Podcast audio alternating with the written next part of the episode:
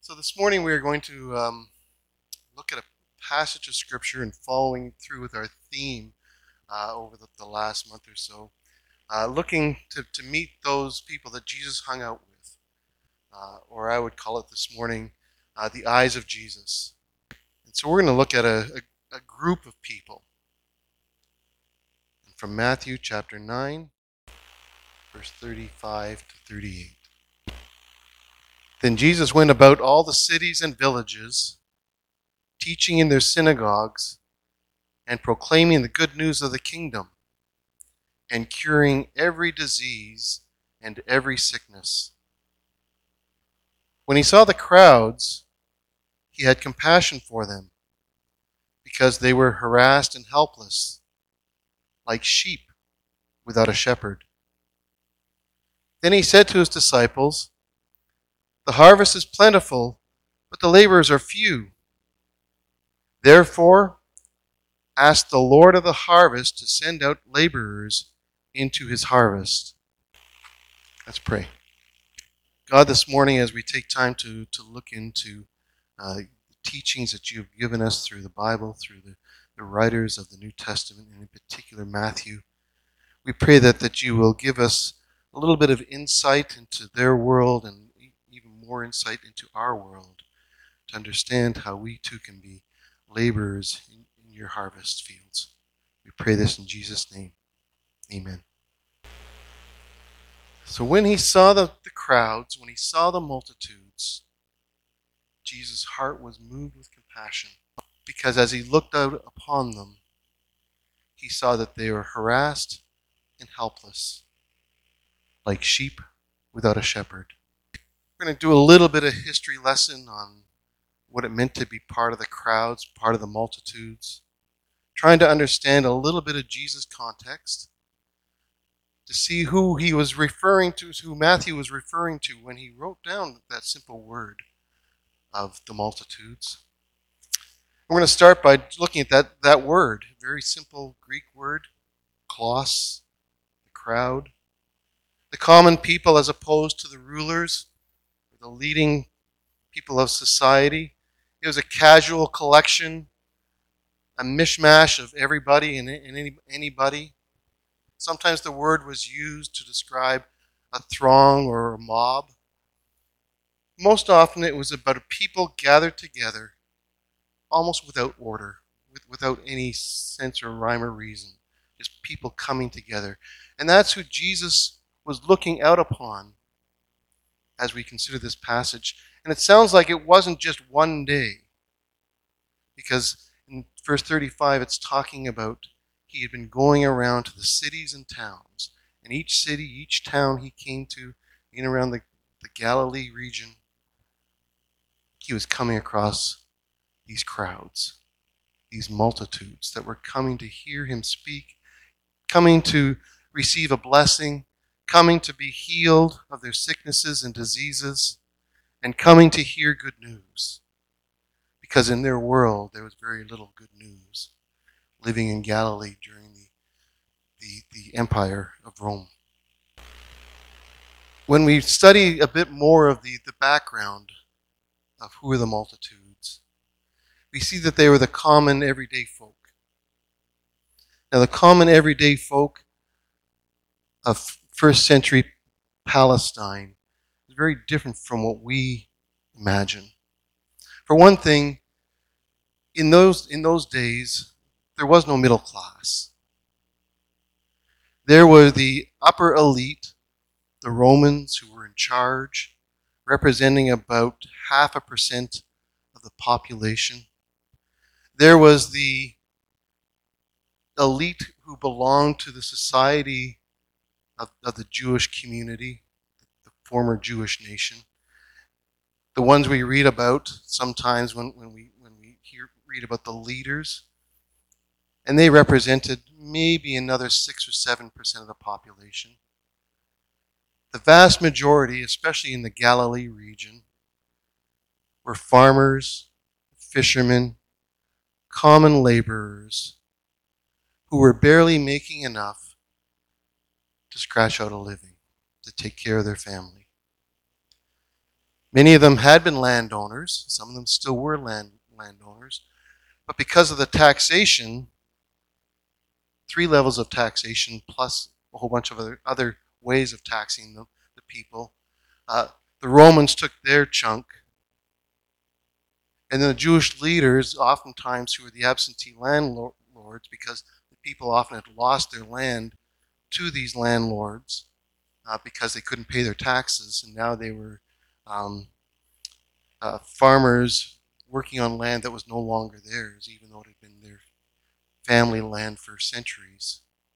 They were working, uh, and, and every harvest, the absentee landlords would show up, or their representatives would show up and take their cut. And then there was the temple taxes that the people were expected to pay. And there were other taxes thrown in there.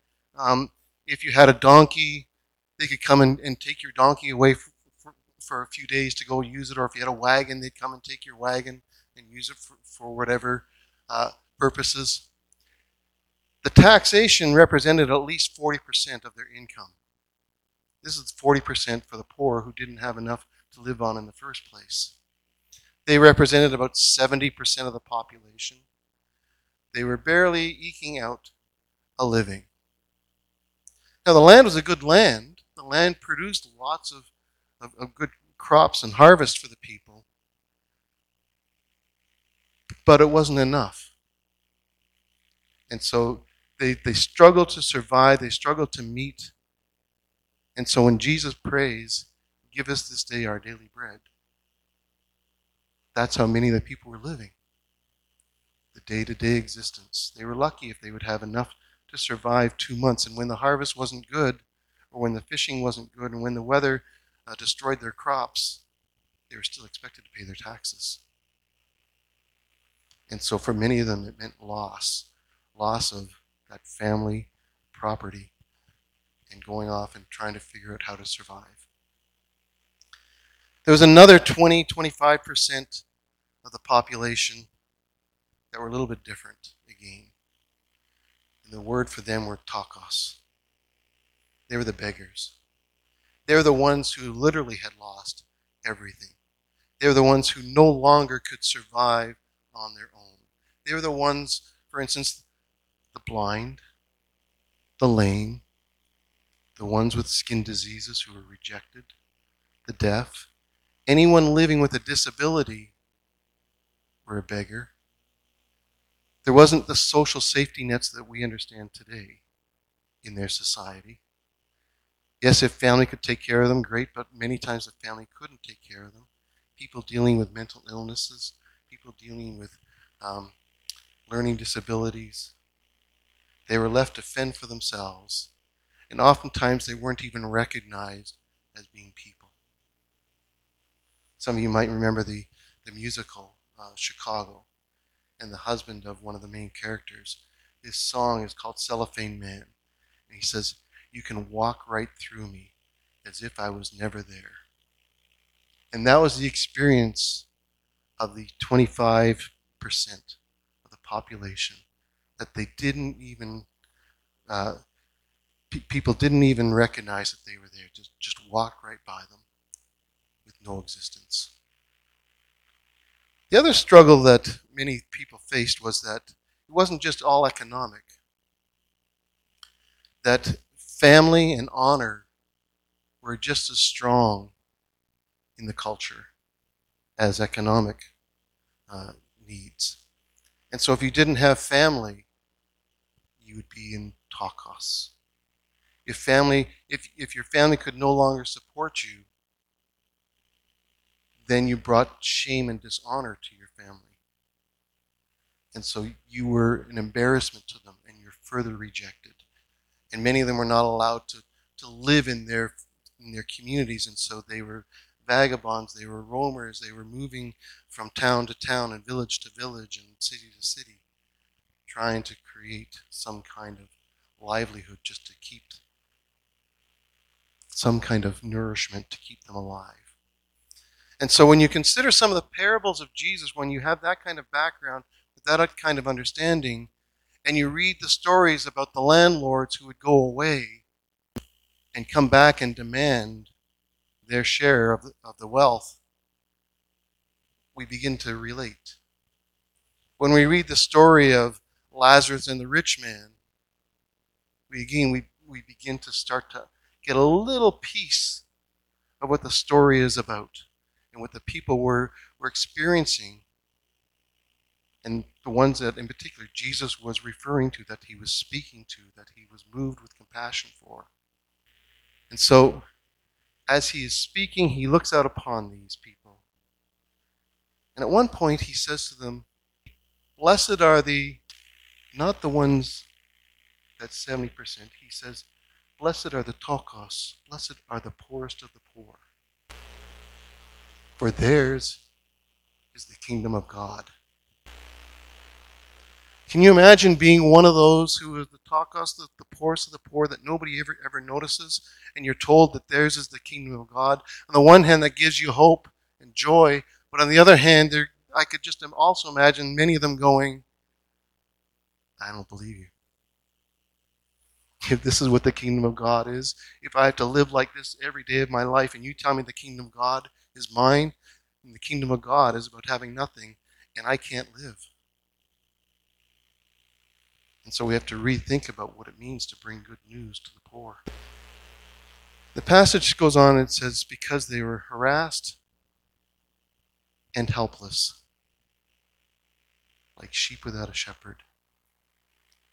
The word there for harassed is sometimes used in describing a person who has been whipped, and it's the flaying of the flesh, ripping off the flesh as you're receiving the end of the whip. So it wasn't just a verbal harassment, but there was there, there, there was this this uh, understanding that there's pain involved in being harassed. It wasn't just be, it wasn't just being annoyed, but there was suffering, and the people had been suffering. They were harassed and they were helpless. They had no way to fight back. The Jews had a number of, of different times of rebellion against the Roman Empire, all squashed down and, and towns destroyed and ruined. Some of you have heard Jordan talk about Magdala. We know that Magdala existed and was a, a, a, fishing town of significance, that the fish there was smoked and exported to the Roman Empire. But we also know from, from history that uh, all of a sudden, one day, Magdala no longer existed, only to be discovered about 12, 13 years ago. Because that part of, of Galilee had rebelled against the empire in around 65 AD, had freedom for a couple of years, but it was a Roman Empire. And they came down with their legions and systematically wiped out town after town. And one day the town was there, and the next day the town had been demolished and left in ruins and then covered with dirt, only to be discovered 2,000 years ago. That's what it meant to, to be harassed and helpless under the Roman Empire. So we have Jesus continuing, and it says there that, that he's moved with compassion that uh, in being moved with compassion, there was a suffering. That Jesus, as he looks out upon them, compassion means to suffer with, and he felt their pain. Maybe because his family too were part of that society. Not maybe, but because his family was part of that society, his family too had suffered. And so he knew what it meant to be harassed and helpless. And so he felt their pain. I heard a song a couple weeks ago, and I'm sure it's it's older, and some of you may have heard it before. It's called "All My Favorite People," and uh, the main line, one of the main lines in the song says, "Because all my favorite people are broken. Believe me, my heart should know. As for your tender heart, this world's going to rip it wide open." It ain't going to be pretty, but you're not alone. Compassion. understanding the brokenness of the world that we live in, understanding the suffering that people have gone through, taking a moment to not just walk by, but to stop and feel their pain. The poverty here in Toronto is very different from the poverty of first century Palestine. Poverty here in Toronto is very different from poverty in many parts of the world, in the world that we live today. And yet there's still poverty, there's, there's a brokenness, there's a hurt and a pain that people experience. Mother Teresa, when she was asked about uh, coming to North America and would she set up um, some of the orphanages here in North America, uh, she was commenting on poverty in North America. And she said, Your poverty is very different from what I experienced in India. She said, Your poverty is the poverty of loneliness and isolation. When everybody around you has everything and you have nothing, the pain is all yours with no one to share it with. So we need to stop and ask ourselves some of the pain suffering. Well, last few years I've had a couple of different jobs. I've had a chance to meet some new people. Working most recently with uh, Church of the Redeemer at, at Avenue Road and, and Bloor. Uh, they have a drop in for the homeless, and right now it's not in the, the church, uh, but we're serving meals outside at the front of the church as people line up and go to the front doors to receive a meal. And some of the individuals I've gotten to know, and or at Scott Mission, those that were living in the shelter there, and I can't help but to think of some of their stories. And so I'm going to share just a couple. Just so that we can get a little glimpse of the pain. And so the, the first one is David. David has grown up all of his life in Toronto, probably never gone outside of the city limits. In fact, maybe has not gone further east than Yonge Street because his life has been in one little section of the city. In the West End. His mother was a prostitute. He has no idea if she's still alive or not.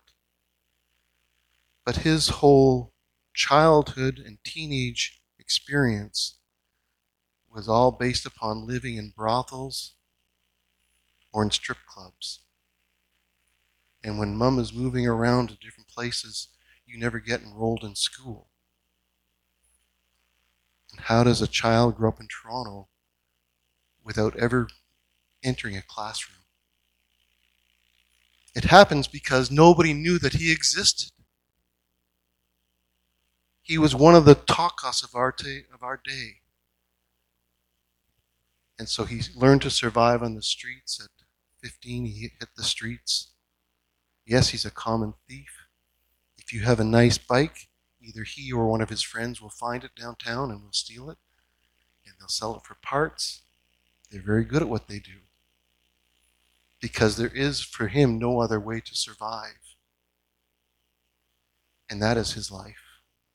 I can't help but to think of another gentleman.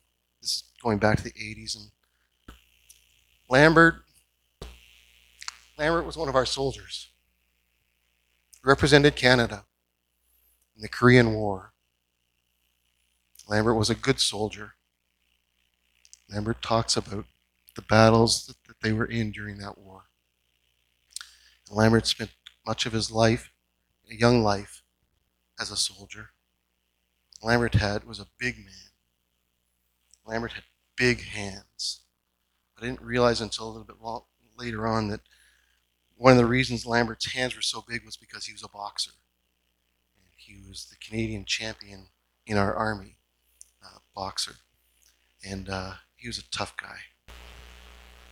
But between growing up on a reserve, probably had gone through the, the school system that we keep hearing about, the residential schools, ending up in the military, ending up having a violent life, alcoholism took over his life oftentimes, I, I remember one time, and, and, Lambert wasn't good at taking care of himself, and he smelled. But on occasion, he would come in and Lambert, you smell good today. And then it would dawn on me. It's because he's been drinking Lysol before he came. Or he's been drinking Aqua Velva before he came. And that's when Lambert smelled good. And the drunker Lambert was, the more Christian he was. Because he remembered his, his, his Christian upbringing. And the drunker he was, he would come in, put his arm around you. He didn't have any choice he put his arm around you. And he would say, Pray with me. Everybody knew because he said in a loud voice. Everybody knew he wanted you to pray, and, and now everyone expects you to pray with him, whether you want to pray with him or not. And so Lambert and I would, and, and, and he would just drop to his knees. Um, and it didn't matter if it was in Evergreen or whether it was out on busy Yonge Street. If he found you and he was drunk, he wanted you to pray with him. And I'd pray with him and then he would squeeze my hand and he would say the Lord's Prayer. What is good news to Lambert? What does it mean to him when he says, Give me this day my daily bread? Lambert disappeared from our community. We tried to track him down. We, we tried to find out if he was dead or alive, and we just assumed he died. And again, he is that cellophane man. Nobody knows if he exists. And then there was the gentleman I met last week, Roy. I imagine that if Andrea here were here, she would know who I'm referring to because Roy lives under the uh, the Bloor Viaduct and has lived there for approximately 10 years, as far as he can remember. He's not quite sure how long he's lived there. and he came and he came. He had missed our meal time, and so he, he wanted something to eat. And so I went and got him a, a bag lunch, and and it was just him and I. And so he, he wanted someone to talk to. We sat down on the stairs, and, and uh, he began telling me a little bit of his background, and um, and he, he began talking about. Uh, oh, I'd mentioned to him I'd been to two funerals in the past week, and he was moved with compassion for me. It wasn't me being moved with compassion for him. And he began talking about the difficulty of saying goodbye to people. And he said that six months ago he lost his mother through COVID. And I said, Oh, I, I feel your pain. I lost my mother a year and a half ago. And he said, We have something in common. We're sharing life together, is what he said. And then he quoted a poem. And, and I was so moved by this poem that afterwards I went and looked it up because I, I thought he, he must have memorized this. And, and he repeated it, but I couldn't find it. It was his own original poem. And it talked about his mother having a crystal heart. He wanted to protect her crystal heart, that her heart would never be broken. And, and, and it talked about his own pain and suffering. And, and his biggest fear was that he would do something that would break his mother's crystal heart. And it was a long poem. It was beautiful. Then we came, for those that know, um, none of you know, but there's, there's stairs that go down to the, the side door of the church, and that's where we were. We went up to the top, and, and uh, all of a sudden he threw himself down on the sidewalk and he's lying there, and it looks like I had punched him and knocked him down. And, and, and again, this is right at Avenue Road in Bloor, hundreds of people crossing the street, and, and, and there he's lying down, he's looking up at me, and he says, I have a word for you. I'm not going to share what he said because it was for me. It wasn't for you. But the stuff he shared with me that day for about five minutes looking up at me from the ground um, was exactly what I had shared with Lil and a close friend and nobody else. What was going on in my thought patterns uh, of some of the stuff that I experienced recently. He nailed it. The Spirit of God was alive and well in Roy.